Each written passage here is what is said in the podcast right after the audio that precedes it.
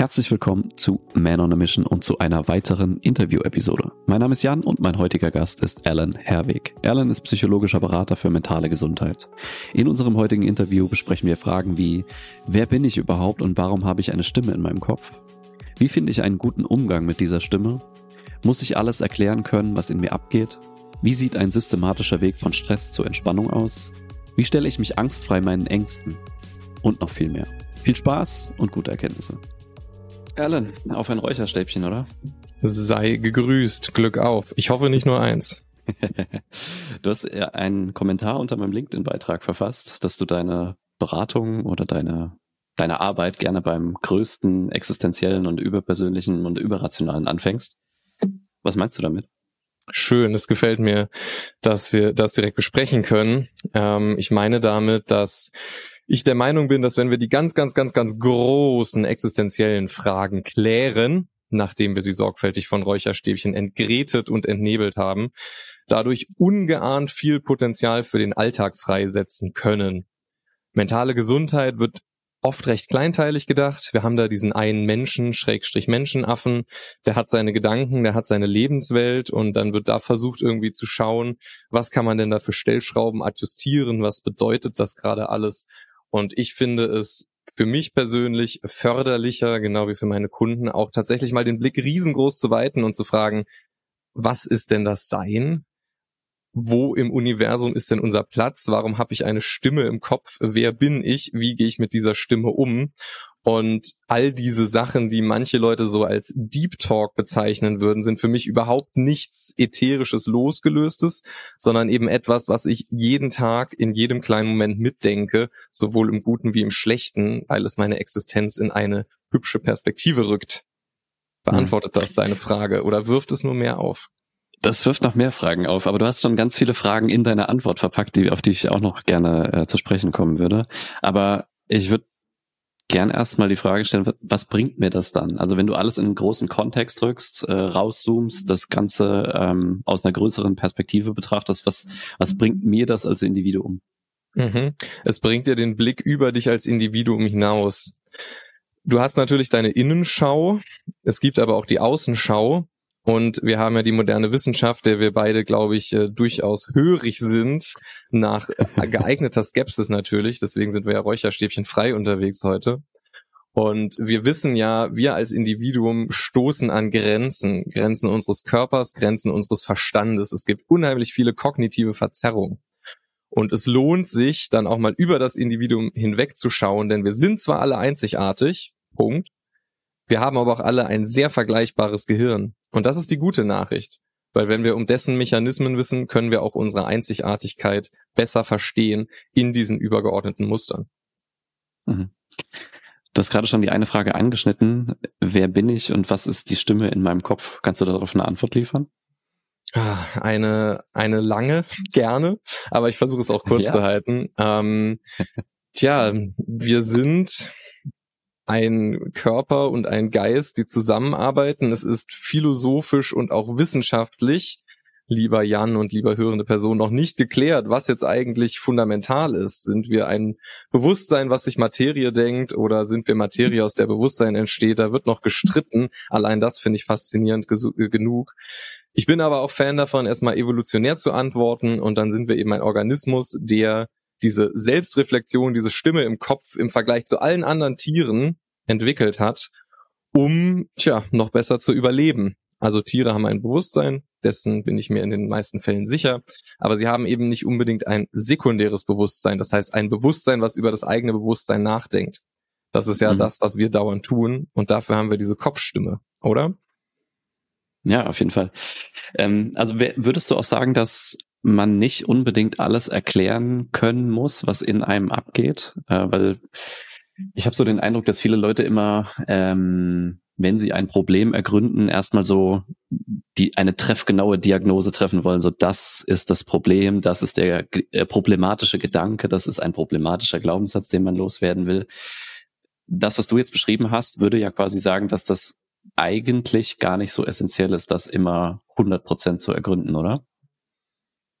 Ich würde sagen, es ist funktional sinnig, so zu denken, weil man sonst in das Chaos hineinblickt und daran zerschellen kann. Ich würde aber eben auch aus intellektueller Redlichkeit sagen, dass das in den meisten Fällen niemals möglich ist, weil wir uns halt als sehr, sehr linear und geordnet betrachten und das ist bei weitem nicht so. Ja, also ich denke, alle diese Erklärungen, wie du sie gerade genannt hast, sind tatsächlich nie wirklich vollständig, auch wenn wir eben der Meinung sind. Das sind immer Konzepte über uns selbst mhm. und unser Geist ist ja irgendwie dafür da, uns manchmal denken zu lassen, es wäre so einfach, damit wir funktional dieses Leben leben. Das ist ja wiederum eine schöne Nummer. Ähm, aber ich denke, wenn wir wüssten, wie tief unser Unbewusstes ist und alles drumherum, ähm, ja, dann würden wir solche Sachen auch durchaus mal in Frage stellen. Hm. Wie findet man so einen pragmatisch gesunden Umgang mit der inneren Stimme oder mit der Stimme im Kopf? Mhm. Erster Schritt, äh, wie du sagst, sie als eben das begreifen, die Stimme im Kopf, sie positiv von sich lösen und sagen, ich bin nicht nur meine Gedanken. So wie der Himmel nicht nur aus Wolken besteht. Da sind Wolken, analog eben Gedanken, aber es ist ja auch ein Himmel dahinter. Und es gibt auch eine Wahrnehmung, die ohne Gedanken funktioniert und ein Selbst, was existiert, wenn ich gerade nicht denke. Das ist eine ganz basale psychologische Selbsterfahrung. Und das ist immer der erste Schritt. Die Stimme im Kopf identifizieren und einfach auch merken, dass sie manchmal nicht mit der objektiven Wirklichkeit übereinstimmt. Klassiker, ich bin fünf Minuten zu spät in diesem Podcast.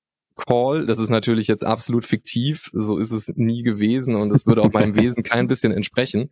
Und ich bin mir sicher, dass äh, der Herr Jan Gellert mit absolut eingefrorener Miene dann dort sitzt. Und zwar nicht, weil die Verbindung instabil ist, sondern weil er mich jetzt hasst, weil ich schon ganz genau vorausgesehen habe, was das für Konsequenzen hat. Die Stimme in meinem Kopf macht mir das glaubhaft. Ich spüre auch die passende Emotion.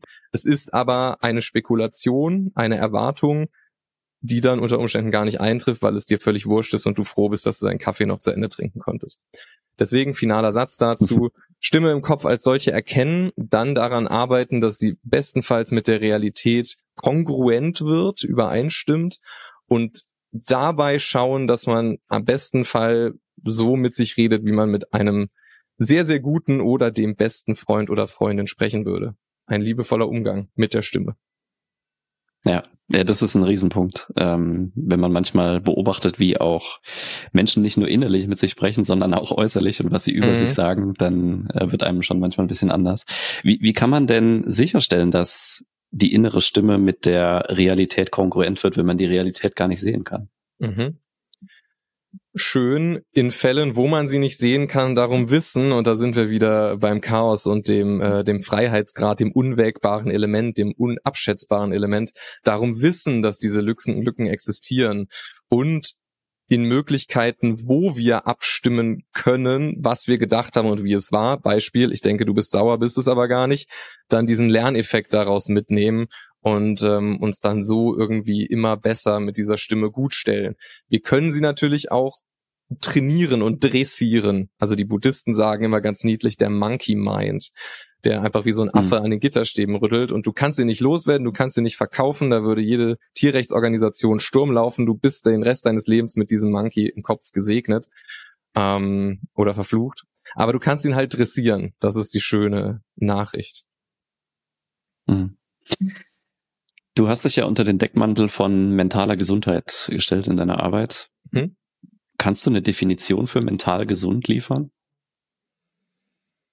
Uiuiuiui, auch das ein Wespennest. Ähm, mentale Gesundheit ist die Balance aus Ressourcen und Herausforderungen, die einem mhm. begegnen. Und wenn man mehr angenehme Bewusstseinszustände erlebt als unangenehme, in Summe, würde ich sagen, bedeutet das mentale Gesundheit, ist aber super vage und auch hier einfache Frage, total schwere Antwort und auch dort streitet die Wissenschaft nach wie vor, wie definieren wir das denn jetzt eigentlich? Ne? Tun wir jetzt den Leuten mhm. Unrecht, die nicht immer total happy sind und sagen, du bist mental ungesund, drücken dir dann ein Label auf.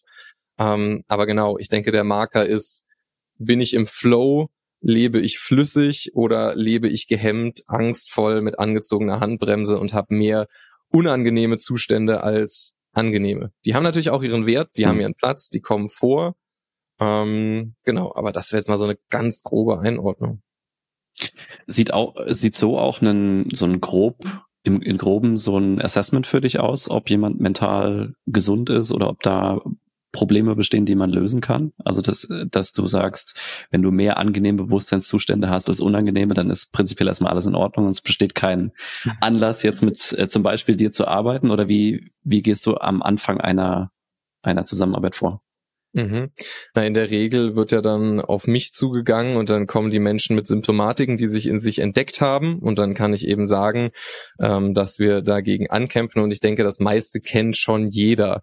Also die Stimme im Kopf, die sehr harsh ist, die vor allem nicht stillstehen möchte, so in Richtung Overthinking, Gefühle, mit denen man nicht weiß, wo man hin soll. Und dann bleibt natürlich auch eben wieder das große Ganze auch als Frage, so was mache ich denn eigentlich hier auf diesem Erdball, der durchs Universum saust? Und diese in dicksten Anführungsstrichen falls jetzt jemand nur hört und nicht sieht. Ich habe mit meinen Händen extra nochmal betont, wie dick diese Anführungsstriche sind. Denn es gibt kein besseres Deutsch im Worten, äh, Deutsch im Worten, Wort im Deutschen. Spirituelle Fragen und spirituelle Einsichten, ja. die interessieren ja auch Leute, die in dem Sinne mental gesund sind, die sagen, hey, ich bewältige meinen Alltag, ich funktioniere in diesem System, ich habe auch Spaß am Leben und ich frage mich aber trotzdem, warum bin ich eigentlich geboren und was geschieht eigentlich nach meinem Tod? Und das sind ja Fragen, die auch eine Hinzu-Motivation bieten und nicht nur dieses Weg von Overthinking oder schlechtem Selbstbild oder mangelnder Selbstliebe, was man ja dann auch in sich feststellen kann. Hm. Genau.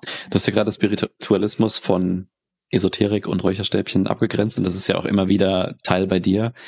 Ähm, wie kam es dazu, dass du das machen wolltest überhaupt, dass du den, die Abgrenzung finden wolltest mhm. und wie, wie findest du sie? Also wo siehst du die Grenze? Mhm. Sehr, sehr angenehme Fragestellung, Jan. Ähm, mir war das einfach von vornherein wichtig zu betonen, dass das, was ich tue, eine wissenschaftliche, skeptische, rationale Grundlage hat, weil das in vielerlei Persönlichkeitsentwicklung, Selbsthilfe eben nicht so ist und da oft auch einfach keine akademischen Hintergründe bestehen. Und es ist sehr verzwickt weil für die spirituellen Hippies bin ich zu nüchtern und skeptisch und für die nüchternen Skeptiker bin ich wahrscheinlich ein zu großer Hippie, der einfach weiß, was der Geist alles erleben kann. Und mhm. da treffen wir uns dann so ein bisschen. Es gibt einfach Erlebnisse, die sind erstmal, die existieren erstmal. Und damit meine ich so verrückte Sachen wie luzides Träumen oder auch außerkörperliche Erfahrung oder Alleinheitserfahrung. Das sind alles Dinge, die das menschliche System einnehmen kann. Jetzt ist aber die Frage, wie erkläre ich das? Ich kann ja eine schöne Blume sehen und die einfach nur als grün mit violetten Blüten wahrnehmen. Ich kann aber auch wissen, das ist der vierschrötige Märzblüher. Und dann habe ich gleich nochmal eine andere Erklärung und eine andere Beschreibung, weil das mal so benannt wurde. Und so ist das auch mit diesen mhm. Erfahrungen. Und das Problem, was meiner Meinung nach oft besteht, ist, dass Menschen, die diese Erfahrung machen, sie nicht sinnvoll erklären, sondern eben mit sehr viel esoterischem Ballast, der gar nicht nötig wäre. Und deswegen finde ich es immer mhm. am schönsten, wo sich diese uralte Philosophie, Spiritualität und Selbsterfahrung, das ist es ja letzten Endes, Innenschau mit der rationalen Außenschau von heute treffen, wo die Wissenschaft eben auch sagt, hey, wir können dir ganz gut erklären, warum du da der Meinung bist, du hattest Alien-Kontakt oder du hast äh, dich selbst aufgelöst. Da gibt's schöne Theorien zu. Genau. Warum ist mir das also wichtig? Äh, ich möchte einfach mein Wesen möglichst gut erklären. Und das bedeutet, ich bin offen, offenst für die Verrücktheiten dieses menschlichen Bewusstseins und die Mysterien des Lebens. Aber nur weil ich das bin, heißt das nicht, dass mir mein Verstand und dessen Güter und das, was die Wissenschaft bietet, nicht auch wichtig wären. Bisschen hm. ausgeufert, hm. oder? Es ist okay, ist okay. Ähm, Schön. Du hast, ich, ich, wir können einen Exkurs machen. Du hast gerade luzides Träumen angesprochen, mhm. ähm, was ja quasi ein Erwachen im Traum ist und dann kann man ähm, mehr oder weniger bewusst seinen Traum steuern. Also wenn man Inception gesehen hat, dann äh, versteht man, glaube ich, ganz gut, was das, was das irgendwie ist. Nutzt du das aktiv und erklärst du das auch deinen Klienten, wie man das aktiv nutzt oder wie, wie gehst du damit um? Das ist kein essentieller Bestandteil von meiner Arbeit, weil ich, um das praktisch umzusetzen, noch mehr rein investieren müsste, mehr üben müsste. Mhm. Es gibt ja verschiedene Zugänge über die Schlafparalyse oder über bestimmtes Wecker-Timing etc. pp. Das heißt, das hat gerade keinen mhm. Fokus bei mir. Das heißt, ich bin kein regelmäßiger luzider Träumer, Du tippst aber an, dass ich das schon noch so als Live-Goal betrachte, auch diese Sphäre des menschlichen Bewusstseins mal wieder zu überprüfen, weil ich es wirklich hochspannend finde. Und ähm, ich nutze das vor allem theoretisch. Das ist wiederum eine schöne Vorlage, um all das zu erklären, was wir vorher besprachen, weil wir ja extremst vereinfacht den präfrontalen Kortex hier unter unserer Stirn haben, den jüngsten, äh, jüngsten Teil unseres Gehirns, der viel mit unserem Selbstbild und unserer Selbstwahrnehmung zu tun hat und dass wir über uns selbst nachdenken können und nicht einfach nur erleben mhm. wie andere Tiere. Und in den allermeisten Träumen sind wir ja kein festgelegtes Ich und wissen nicht, dass wir als Ich jetzt träumen, sondern wir sind einfach irgendein Charakter in diesem Traum, oftmals, nicht immer aus der erste Person Perspektive, aber wir leben einfach. Und das hochgradig Spannende mhm. ist, sobald wir lucide träumen, kickt der präfrontale Kortex ein und wird wie wachgerüttelt und auf einmal ist dieses Ich, was auch im Alltag als Modell sehr präsent ist, auch in dieser Traumwelt präsent. Und das ist zum Beispiel für mich einfach ein toller Aufhänger, um zu erklären, wie das Gehirn so funktioniert und auch unser Selbstbild und unser Ich-Modell entstehen lässt. Mhm. Wie ist das bei dir? Hast du ja. Bezugspunkte zum luziden Träumen? Ähm, also mir ist es so, ich habe es noch nie bewusst drauf angelegt. Ich habe auch mal ein bisschen darüber gelesen, wie man das quasi ähm, initiieren kann. Aber mir ist es immer nur zufällig passiert. Mhm. Und ich habe ich hab das Gefühl, ich habe es immer total unproduktiv genutzt. das heißt, ich bin einfach da rumgeflogen und sowas. mhm. ähm, und ich wollte mich schon immer mal mehr damit auseinandersetzen, weil man halt einen ganz anderen Zugang zu seinen Gedanken hat, zu seinem Unterbewussten hat äh, und dann vielleicht auch das mal für Fragen nutzen könnte, die einen tatsächlich so im Alltag beschäftigen und nicht irgendwie sinnlos da rumfliegen will. Und äh, deswegen wollte ich dich äh, einfach mal fragen, welche Erfahrungen du damit gemacht hast, ob du das auch schon bewusst gesteuert hast oder bewusst initiiert hast oder ob das auch immer so ein Zufallsprodukt bei dir war, dass ja. das mal passiert ist eher zufällig und leider viel zu selten. Also ich finde sowohl das, was ja. du jetzt unproduktiv und sinnlos genannt hast, nämlich einfach herumfliegen oder Dinge ausprobieren und Welten erschaffen, stelle ich mir auch lehrreich vor. Ne? Ist ja so eine Art rekreatives, mhm. luzides Träumen, fände ich auch völlig legitim. Aber genau, wenn wir es in so eine Nähe zu einer hypnotischen Trance oder so rücken, wo wir ja uns in unserem Unbewussten bewegen, was diese Bilder projiziert, kann man das sicherlich auch echt für schöne, tiefe Einsichten nutzen. Das wird unser nächstes ja. Projekt. Schauen wir mal. Sehr gut. Du hast eben schon das äh, Stichwort Overthinking genannt. Wenn ich jemand bin, der oft über viele nach Sachen sehr lange nachdenkt und vielleicht auch ein bisschen zu lange nachdenkt, kann ich das abschalten? Sollte ich das abschalten? Ist das angeboren? Und wenn ich das abschalten kann, wie geht das? Es ist insofern angeboren, als dass eben diese Stimme im Menschen wirkt und wir die Sprache entwickelt haben, was ja auch quasi ein gewachsener Modus ist. Ist ja nicht so, als wäre Sprache jetzt ein Naturgesetz.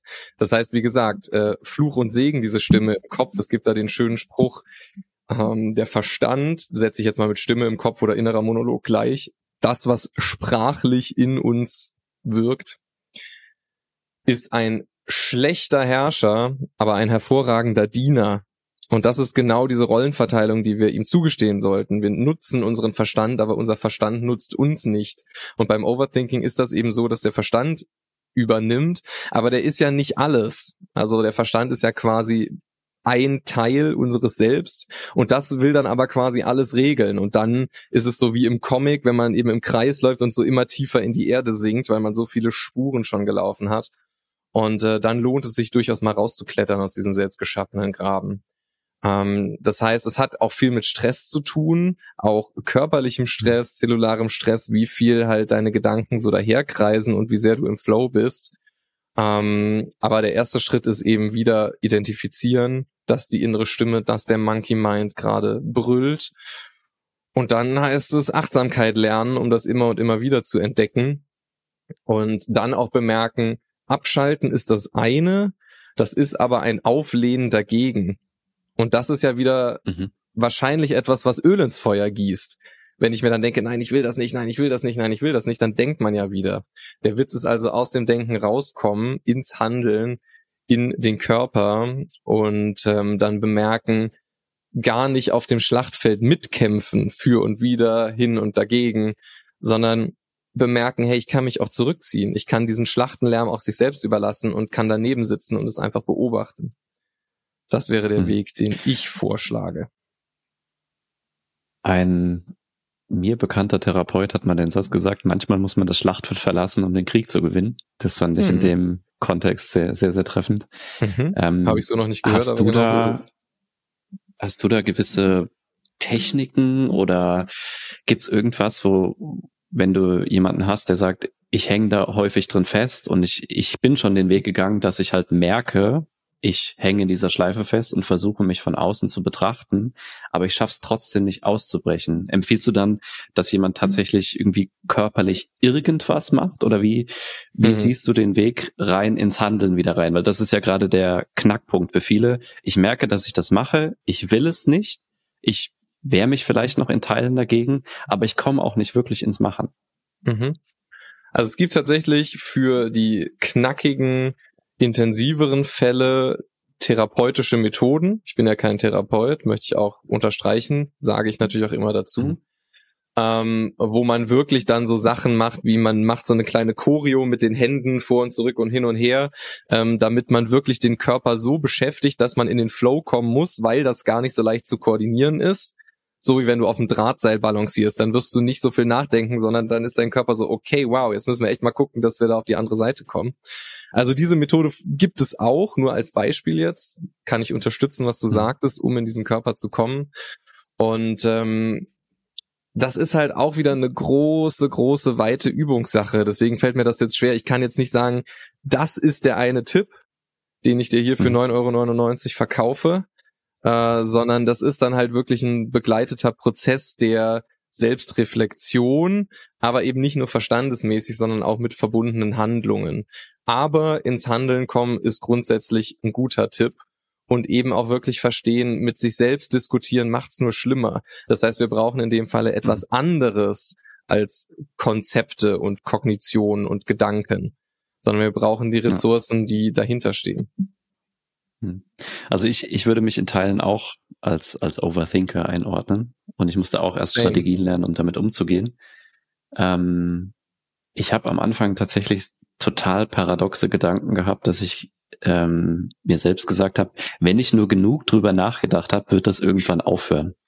So, wenn mhm. ich, wenn ich jeden Winkel dieses Gedanken erkundet habe, dann wird das aufhören. Mhm. Und das ist halt nie eingetreten mhm. obviously. Aber auch und, eine Realisierung, ne? Das klingt ja erstmal plausibel. Ja, auch eine, auch eine Realisierung auf jeden Fall. Und mir hilft tatsächlich am meisten, wenn ich, ähm, also klar, erstmal das Merken, dass ich das tue und dass ich auf jeden Fall einen Ortswechsel dann habe. Also wenn ich jetzt am mhm. PC sitze und versuche irgendwas zu schreiben und komme nicht weiter und denke dann darüber nach, dass ich dann sage, okay, auch wenn das jetzt nichts mit Arbeit zu tun hat, nichts mit dem eigentlichen Projekt, was ich gerade versuche zu bearbeiten, zu tun hat, ich muss jetzt weg hier. Also ich, ich mache jetzt irgendwas anderes und wenn das ist, ich gehe einfach nur mal eine, eine Runde um den Block oder ich gehe duschen, das ist auch häufig irgendwie ein Coping-Mechanismus, den ich habe.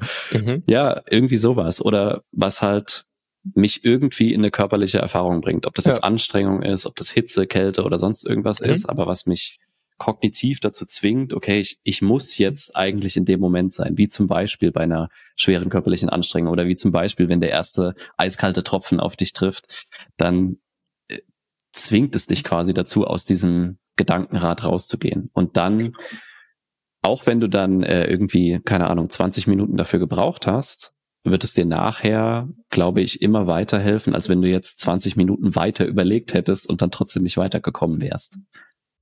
Ding Dong, kurze Werbung. Wir danken dir erstmal, dass du den Podcast bis zu dieser Stelle gehört hast und haben eine kleine Bitte an dich. Da wir keine Ads oder sonstiges auf dem Podcast schalten, sind wir auf deine Hilfe angewiesen, damit der Podcast auch weiter wachsen kann. Wenn du also irgendwas für dich mitnehmen konntest und findest, dass das mehr Menschen hören sollten, dann kannst du uns jetzt folgendermaßen unterstützen. Erstens, abonniere den Podcast, falls du es noch nicht getan hast. Zweitens, gib uns gerne eine Sternebewertung auf Spotify oder Apple Podcasts. Und drittens, was auch das Wichtigste ist, schick die Folge doch jemanden, wo du denkst, dass sie ihm auch helfen könnte.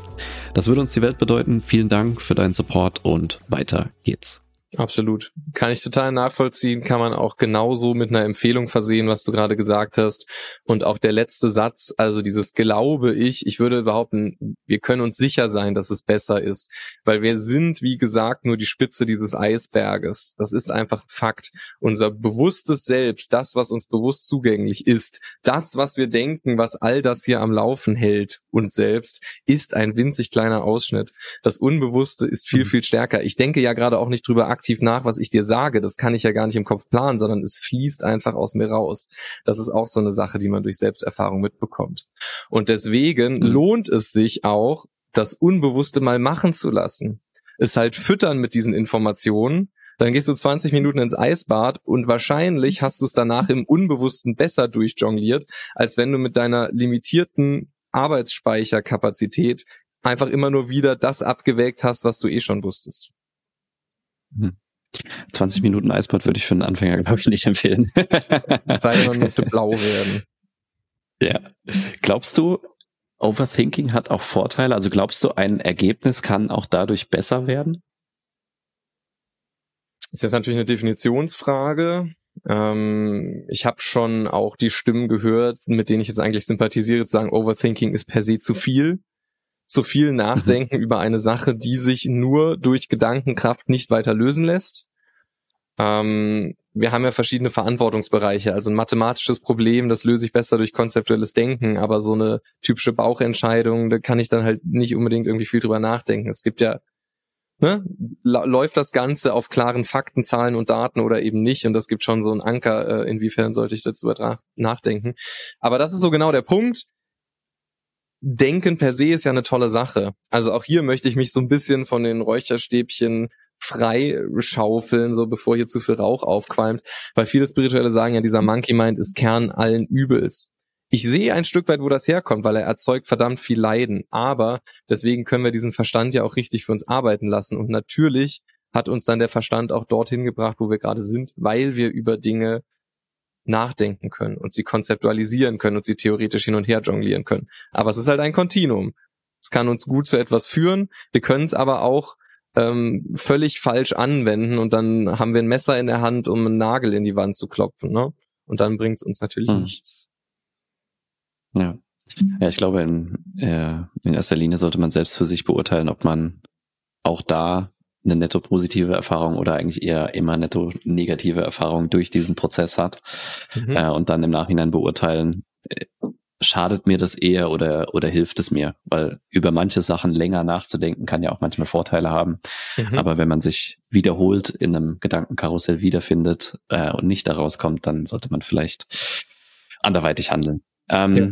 Ich habe mich in Teilen für die Fragen für dich an deinem LinkedIn-Profil äh, bedient, weil mhm. du sagst, du, du, beantwortest diese Fragen in der Zusammenarbeit. Deswegen stelle ich dir jetzt eine davon. Arbeiten wir gerade zusammen? Wie sieht denn der ja, systematische Weg weg? Bitte?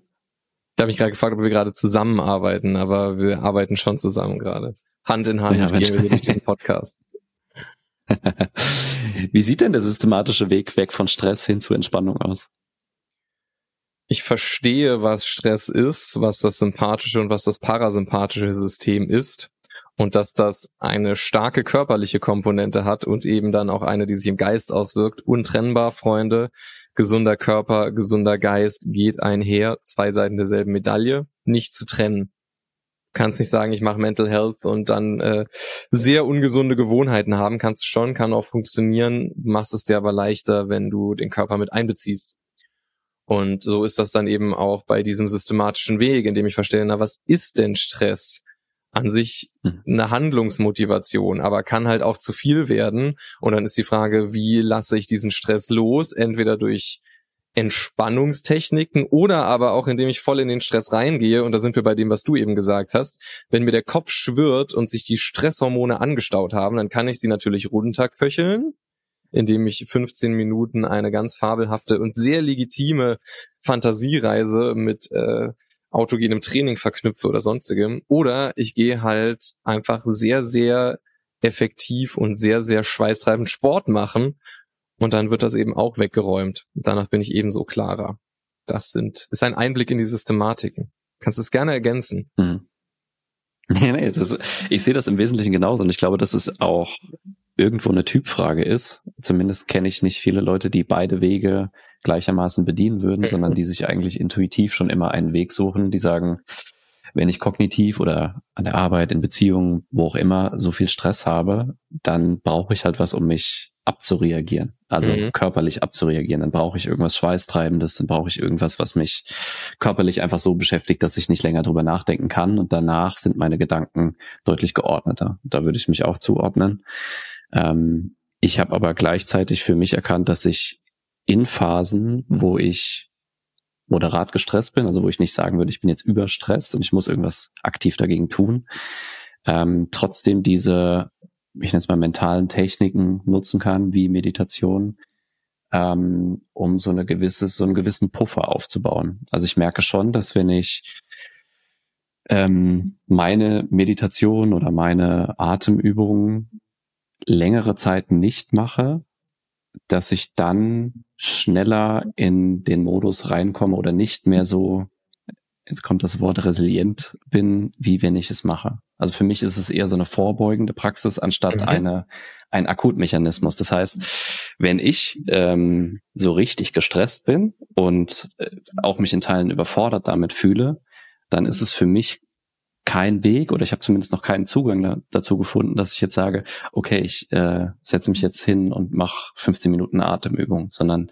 dann ist so viel Energie irgendwie schon da, die, die muss gefühlt raus. Und ich glaube, mhm. da muss jeder so seinen Weg finden.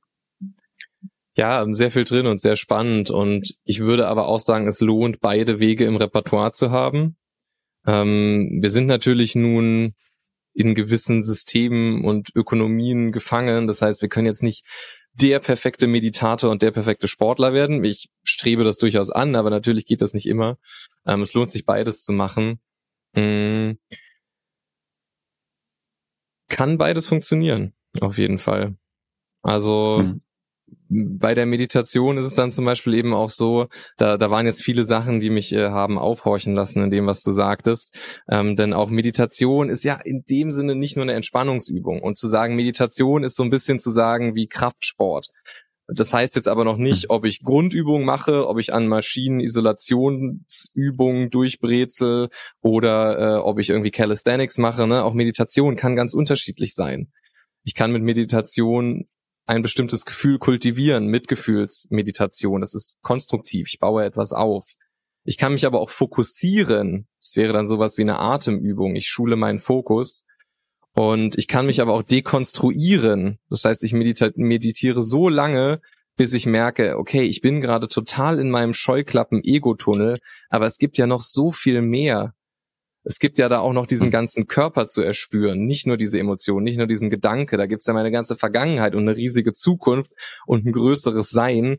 Und deswegen, wenn man super gestresst ist, dann ist Sport vielleicht der effektivere, zugänglichere Weg für uns heute. Aber würde man etwas geschult in der Meditation sein, du sagtest ja präventiver Weg, und dann eine Stunde sitzen, dann würde man, glaube ich, auch sehr gut sich durch diesen Stress durchbegeben können, weil man halt eben ihn dann auf einmal ins größere Ganze einordnen kann so dass man halt mhm. literally auszoomt aus diesem Gemälde. Da ist so ein Hieronymus Bosch Gemälde und da ist so eine finstere Figur im Feuer und die schreit und die gucken wir jetzt an. Und mit der Meditation wird dieses Bild dann aber immer größer und größer und größer mhm. und wir sehen, ach ja, gut, ist dieser Teil da unten, aber ist ja gar nicht alles und dadurch entfernt sich dieser Stress dann auch wieder. Genau. Ja. Und der Sport, ich der wirkt natürlich auch präventiv, das möchte ich auch noch erwähnen. Ne, den ja, macht klar, man ja auch, klar. damit man nicht vor mehr Probleme gestellt wird. Ja, ich habe für mich auch tatsächlich noch keinen kontinuierlichen Meditations, also ja, Meditation ist vieles, haben wir jetzt gerade gehört. Ähm, ich habe jetzt gerade in dem Kontext gesagt, dass ich mich wirklich konzentriert hinsetze, meine Gedanken beobachte, vielleicht auch eine geführte Meditation mache mit irgendeinem bestimmten Thema. Ähm, da habe ich bis jetzt tatsächlich noch keinen kontinuierlichen Zugang zu gefunden, also dass ich so eine regelmäßige Praxis darin habe. Was mir aber extrem geholfen hat und was man auch trainieren muss, glaube ich, oder weiß ich sogar, ähm, ist dieses regelmäßig von seinen eigenen Gedanken zurücktreten und von außen einfach mal auf die Situation und auch auf die eigenen Gedanken draufschauen. Und ich glaube, je mehr, ich nenne das mal einen bewussten Moment, wo ich mich als, als denkende Person einfach von außen äh, betrachte, mhm. je mehr Momente ich davon habe, desto besser kann ich auch mit Stress umgehen. Das heißt, je mehr ich mich in Situationen vergrabe und ja, der, der nicht den Abstand gewinnen kann zu meinen Gedanken, desto gestresster fühle ich mich. Und je öfter ich es mhm. schaffe, zurückzutreten und einfach mal vor außen auf die Situation draufzuschauen und zu fragen, was passiert denn jetzt gerade wirklich? Und was mache ich vielleicht auch da draus? Mhm. Oder was macht es mit mir? Und einfach nur diese, ähm, diese pure Betrachtung von außen, auch wenn ich nicht, nicht werte, nicht irgendwie jetzt äh, die krasse Handlung da, daraus ableite, allein das entspannt mich schon. Und das ist du ja auch, das ist für mich, glaube ich, die, die, die wertvollste, die wertvollste Meditations- oder Achtsamkeitspraxis, dass ich das möglichst oft schaffe. Total. Und du solltest nicht werten und auch nicht reagieren, weil sonst bist du ja wieder im Karussell. Die Frage ist immer, fährst hm. du gerade im Karussell mit oder stehst du außen und guckst, wie es sich dreht, ja? Und um zu gucken, wie es sich hm. dreht, darfst du nicht bewerten und darfst nicht darauf reagieren, was da passiert, sondern einfach nur hinschauen, hinschauen, hinschauen. Absolut, ja. kann ich total gut nachvollziehen. Ich würde das gerne wie auch noch mal kurz Ah ja, ich würde ja. gerne noch mal kurz ein paar Begriffe zu Achtsamkeit und Meditation entwirren, wenn du mir gestattest. Ja, auf jeden Fall. Meditation ist keine Atemübung. Meditation ist auch keine Entspannungsübung. Das sind Beiprodukte. Wenn ich meine Gitarre in die Hand nehme, dann lerne ich auch Motorkoordination und meine Finger werden muskulöser, ist aber nicht Zweck der Übung, sondern am Ende kommt Musik raus und die erfreut mich oder emotionalisiert mich auch vielleicht anderweitig. ist bei der Meditation ganz genauso. Also ich hatte das ja eben schon mal angerissen, was es für Faktoren gibt, aber vor allem kann man ja auch schon mal Meditation und Achtsamkeit trennen. Meditation ist das Gym, in das man geht und Achtsamkeit sind die Muskeln, die man dann hat. Also desto mehr ich gezielt Achtsamkeit übe, aka meditiere, aka ins Gym gehe, desto mehr Muskelmasse habe ich jederzeit zur Verfügung, um sie zu nutzen und dann diesen bewussten Moment zu etablieren, wie du das gesagt hast. Ne? Und dann ist eben auch noch mal, wo du sagst, du hast noch nicht so den Zugang gefunden. Du hast dann halt auch noch vielleicht nicht die interessanteren Formen der Meditation ausprobiert, sondern eher so dieses geführte oder ähm, Atemübungen. Aber das ist eben dann zum Beispiel nicht so eine dekonstruierende Meditation, wo ich dieses Loslassen und Nichtstun kultiviere. Ähm, mhm. Meditation ist auch so ein bisschen so ein Lifestyle-Produkt geworden, aber eigentlich ist das eine sehr, sehr tiefschürfende und sehr, sehr respekteinflößende Innenschau, weil dann eben diese Frage kommt, ja, wo ist denn dieses Ich? Das kannst du zum Beispiel in der Medita Meditation super mal suchen. Wo fühlst du gerade dein Ich? Und dann schaust du dir das einfach nur an. Wie fühlt sich das an? Wo ist das? Und wenn du dir denkst, hä, was ist denn das für eine Aufgabenstellung? Hier ist doch mein Ich, dann merkst du, aha, das war ein Gedanke. Auf welches Phänomen zeigt er denn gerade? und so weiter und so fort. Und dann passieren irgendwann spannende Dinge. Was sind denn die spannenden Dinge? Ich, ich will jetzt in das Rabbit Hole will ich rein. mhm, ja, sehr, sehr gerne. Naja, du hinterfragst mal, was das denn eigentlich bedeutet, sich wie ein Ich und wie ein Selbst zu fühlen. Zum Beispiel jetzt kann ich dich ja einladen, mal kurz deine Augen zu schließen und dann hörst du weiterhin meine Stimme und dann kannst du dich fragen, ist diese Stimme jetzt außerhalb von dir oder ist sie in dir? Und wo ist dieses mhm. Du und wo sind dessen Grenzen? Weil du hörst mich ja in deinem Kopf, aber ich komme eigentlich auch aus deinem Lautsprecher. Genauso dein Sichtfeld. Wo fängt die Außenwelt oder wo hört die Außenwelt auf und wo fängt auf einmal dein Ich an? So ab mhm. welchem Teil deiner Schädeldecke ist auf einmal ich, was auf die Welt guckt und nicht mehr Welt, die dann dort ist.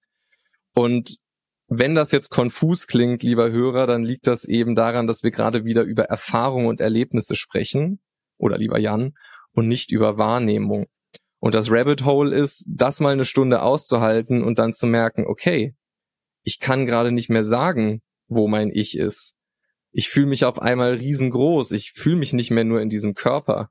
Ja, das sind dann mhm. so ganz typische Phänomene bis hin zur berühmten Ich-Auflösung oder Alleinheitserfahrung, die im Kern jeder spirituellen Praktik steht. Ich war eins mit allem. Oder alles ist zu mir geworden. Ich war Gott.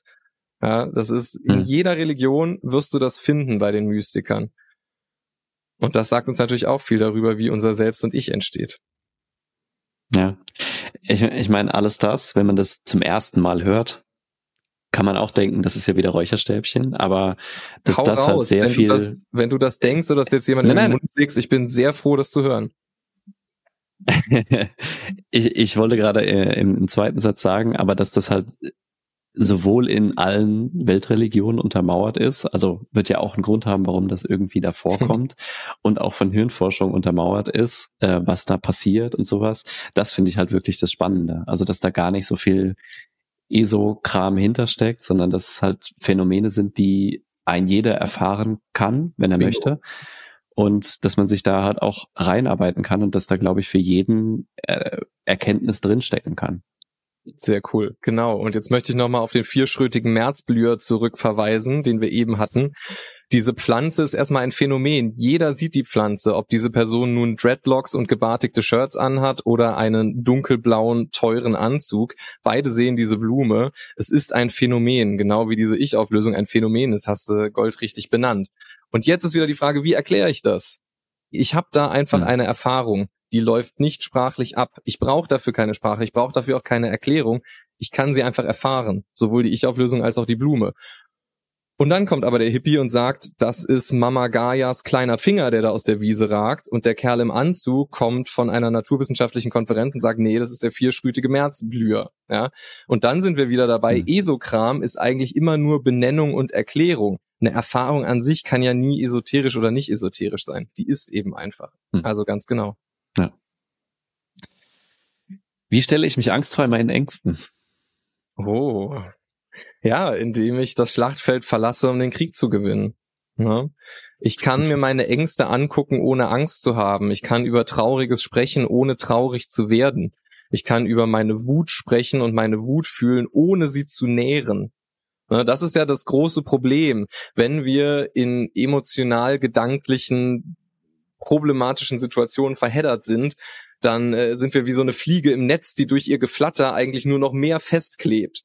Ne? Und dann verheddern mhm. wir uns in unserem eigenen Bedeutungsgewebe. Wir können aber auch merken, ach krass, ich stecke ja gerade im Netz fest, was mache ich denn jetzt? Ne?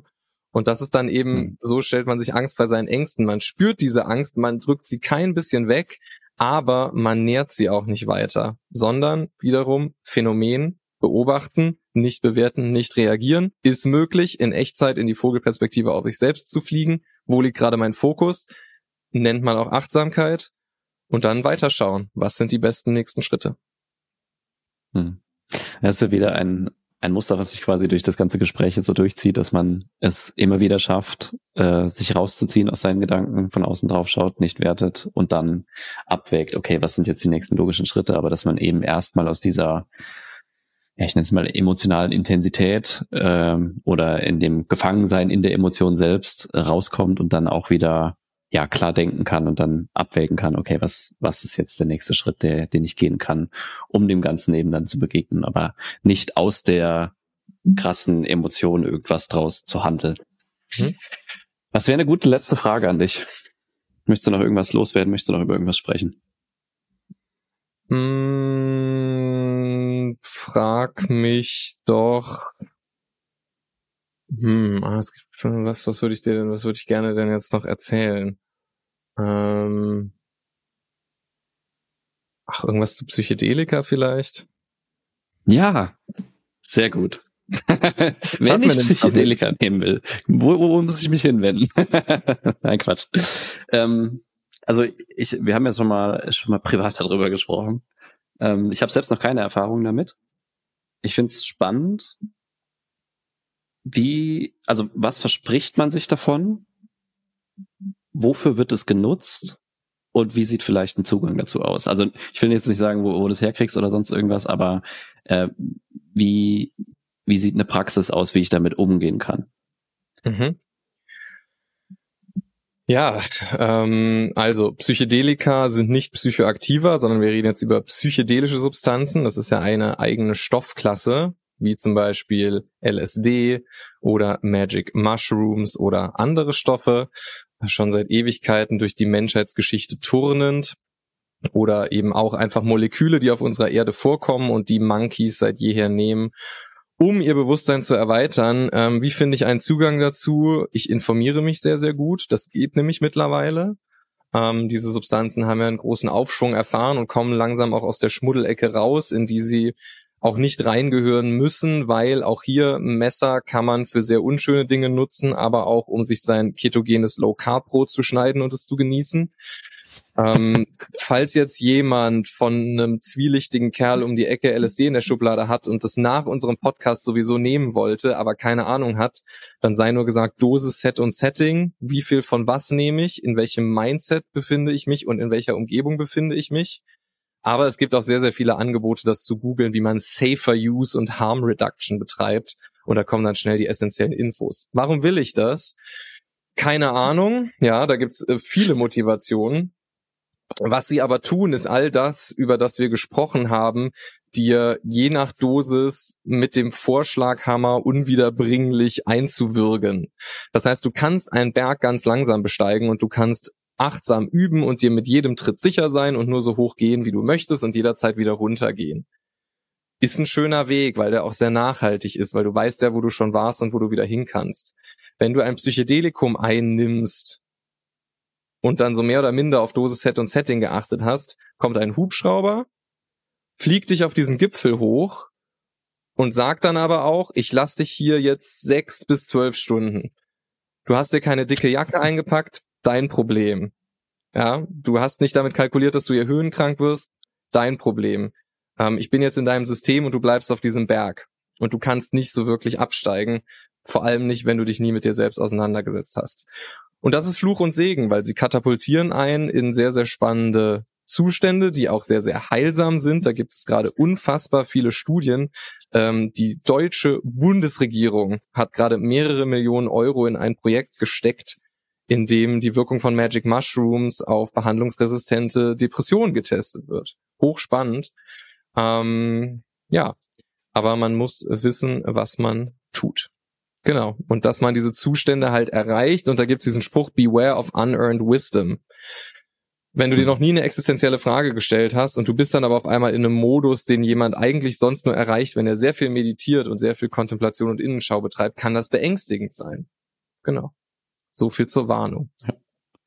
Also würdest du empfehlen, wenn man so jemand ist, der sich noch nie existenzielle Fragen gestellt hat und noch nie nicht so viel Innenschau betrieben hat, dass man das, wenn man das machen möchte, eher mit jemandem zusammen macht? Ja, wenn diese Person der geeignete Kandidat ist, auch hier wieder. Es ist alles so komplex. Wenn das mit deinem hm. Trophy-Freund aus der Garage nebenan ist, der dich dann irgendwie reinreitet, Späße mit dir macht, wo du eigentlich merkst, so richtig habe ich den noch nie gemocht, sein Musikgeschmack ist auch schlecht und seine Präsenz hilft mir gerade nicht, dann kannst dich auch eher reinreiten. Aber wenn es eine vertraute hm. Person ist, die auch geschult ist und weiß, was sie tut und wie man da reagiert, dann ist das schon auf jeden Fall eine sinnvolle Sache. Ja. Besser ja. ja. Das, das hätte ich noch in meine Frage hinzufügen sollen. Ich wollte eigentlich sagen, mit einem Experten zusammen, also mit jemandem, der sich damit auskennt. ja, nee, dann ist es toll. Also das ist halt auch ein Punkt, der, es gibt ja durchaus einen Psychedelika-Hype. Also ich finde, da ist die Welt irgendwie in zwei Lager geteilt. Die, die noch nie davon gehört haben, die behörende Person. Ich bin gespannt, wohin du dich jetzt sortierst und sagen, was, Teufelszeug, LSD, das macht doch süchtig. Klammer auf, macht's nicht, Klammer zu. Ähm, und die, die sagen, ja, Psychedelika, spricht doch jeder drüber, so Ayahuasca Retreat kenne ich auch tausend Leute, die das machen. Ähm, was immer in der zweiten Bubble so ein bisschen vergessen wird, die sagt, ja, Psychedelics, die heilen die ganze Welt, ist, dass die ganzen Studien so gut laufen, weil Therapeuten dabei sind, weil es eine therapeutische Begleitung gibt, weil die Leute eben nicht sich selbst überlassen sind, sondern sie werden auf dem Berg abgesetzt, ja, aber jemand sagt ihnen, wann der Hubschrauber kommt und jemand sagt ihnen auch, was sie auf den Berg mitnehmen sollen und jemand sagt, hey, während du auf dem Berg bist, bin ich die ganze Zeit nur für dich da, ungeteilte Aufmerksamkeit. Ne? Und das hm. mildert natürlich jegliche Risiken enorm ab und verspricht auch, dass die Person sich nicht ums Klarkommen kümmern muss, sondern sich in ein gemachtes Nest begibt, aus dem heraus sie sich dann den eigentlich gewünschten Problemen widmen kann. Alan, wenn man dich erreichen will, wenn man mehr von dir lesen will, wo kann man das am besten tun? Man kann auf LinkedIn, wenn man dieses Portal nutzt, meinen Namen suchen und dann wird man auch mein Profil finden und dann wird man auch immer mal wieder mein Gesichtle finden, was im Feed auftaucht und zu all diesen Themen spricht und schreibt. Und auf meiner Webseite ellen-herwig.de gibt's das Ganze natürlich auch noch in kondensierter Form. Ansonsten sind wir ja alle Digital Natives oder mindestens Immigrants. Das heißt, ich habe auch noch bestimmt auf der Plattform, auf der du das hier gerade hörst, weitere Podcasts aufgenommen. Da lohnt es sich mal einfach generell zu suchen. Sehr gut. Ellen, ich danke dir. Jan, ich danke zurück. Das waren sehr angenehme, sehr auch herausfordernde und scharfe Fragen. Hat mir gut gefallen.